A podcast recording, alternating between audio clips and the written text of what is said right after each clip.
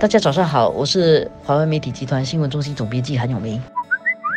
大家好，我是华为媒体集团数码总编辑洪艺婷。今天一婷，我们又来谈一个课题，社会流动性、社会流动贫富差距。对这个是呃常青课题啊。而且总理啊，不久前跟 PA 的 capital PA 也谈到这个国人不应以收入高低和地位的高低来歧视同胞，嗯，其实就是回应关于贫富差距这个问题了。因为这个贫富差距的问题太棘手，而贫富差距是不是能够完全脱离呢？是不是完全没有呢？只有共产理想底下。实质的实践其实也不太做得到啊。我有一个朋友常常讲说，如果可以解决的话，马克思早都已经成功了。对，贫富差距只是衡量成败的其中一点而已可能不应该讲说是衡量，反而是可能是就是一个反映出来的。啊，反映就是出来。说成败的结果，可能就是很多人就以贫富来去衡量一个成败。那个是嗯太简单化了。其实更关键的就是社会能不能流动，嗯就是你能不能够过越过越好，或者是你会不会因为你的努力而过得好？你在底下层的，你是不是能够因此而提升？我觉得这个才是现在我们大家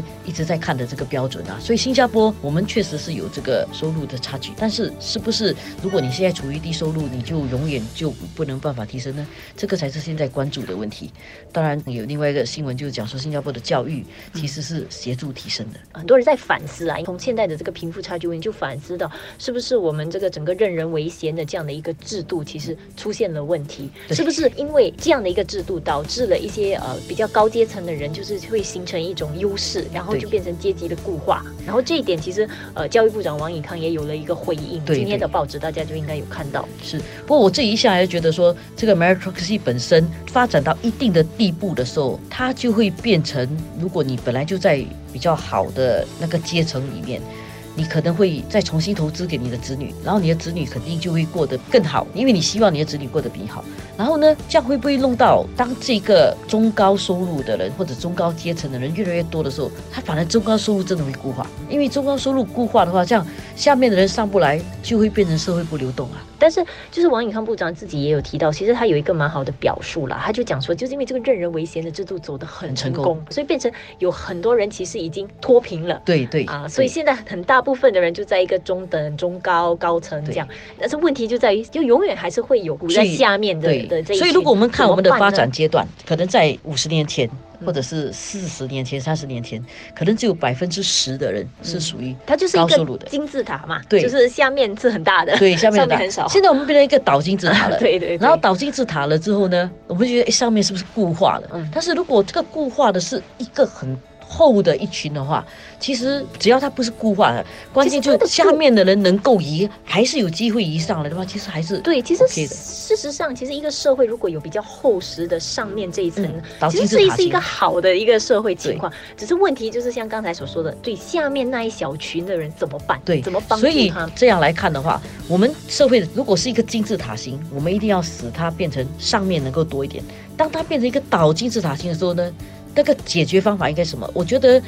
从收入的角度来讲的话，你永远还是有最底的百分之十、百分之二十，你还是有这个永远的最底的。当它是倒金字塔型的时候，上面的人要能够帮助下面的人，而且除了帮助之外，总理他提的那个点，我觉得是挺有意思的，就是我们要怎么样让社会能够得到互相尊重。嗯所以每个人就会觉得自己能够在这个社会里有尊严的生活，不管我是在金字塔上面还是在金字塔下面，我是一个受到尊重的人。其实不用去问说社会在做什么，其实是从每个人个人的时候就可以做的一些东西。对，一个朋友今天他刚刚跟我谈起的，我们怎么样对待一个清洁工人？我们是不是看到清洁工人，我们觉得啊他一定是是下等工作。下等工作，所以他一定是在社会最底层，嗯，就是所以这个社会不公平。如果我们歧视他的工作，我们就会有这种印象。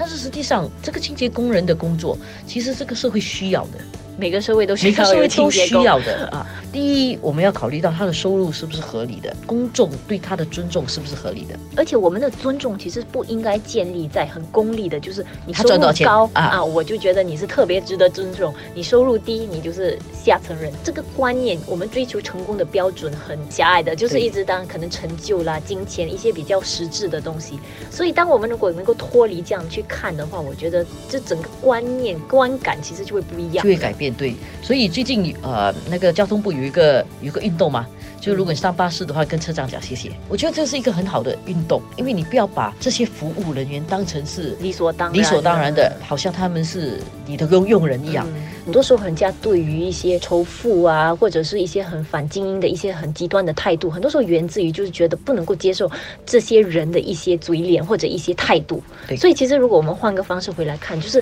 其实态度的转变，其实对整个社会的那个情绪，其实就马上会起到一些缓和的作用。至少你不会觉得好像你收入不高，你又被人家看不起。对啊，所以如果我们能够尊重每一个工作，包括如果你去小贩中心，其实最好你自己收碗碟啦。但是如果你自己不收碗碟呢，或者那个小贩中心没有的自己收碗碟，有一个清洁工人把你的碗碟收拾，然后把那个桌子还原成一个干净的桌子给下一个人用，你应该跟他讲谢谢，让每一个人的工作。不要用世俗的眼光来评定一个人，因为每一个人都是一个人，我们能够互相尊重，不要因为他的地位或者他的身份或者他收入而对他戴着不同的眼镜来看他的话，我想